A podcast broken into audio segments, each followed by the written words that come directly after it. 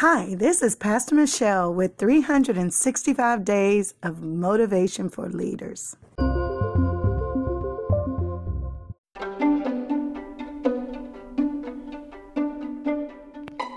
So Will Smith is one of my favorite, all around favorite guys, just period. Like, I am obsessed with Will Smith.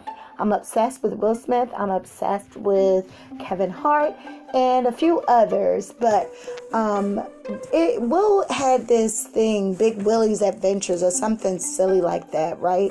That he was doing when he passed a certain age. He wanted to challenge himself to kind of get outside the box and to do something that he hadn't done before.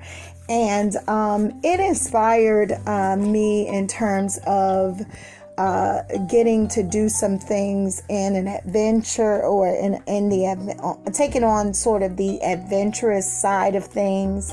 You know, I've lived life quite cautiously a lot of times, and then there were times that I had taken chances in things, and the results were not good, but you know, I was along for the adventure nonetheless. But anyways, not talking about that. But if you haven't done anything yet that completely scares the socks off of you, then you really have not yet lived your life. Listen, I know we're living in COVID times, guys. Don't worry about that. Let God be God. The Bible says in 2 Chronicles chapter number 7:14, if my people which are called by my name, if they will humble themselves, pray, seek my face, and turn from their wicked ways, then will I hear from heaven. I'll forgive their sins and heal their land, right? Let God worry about the pandemic.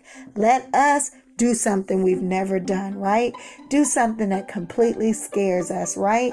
So that we can begin living and tapping into that abundant life that He purchased for us at Calvary.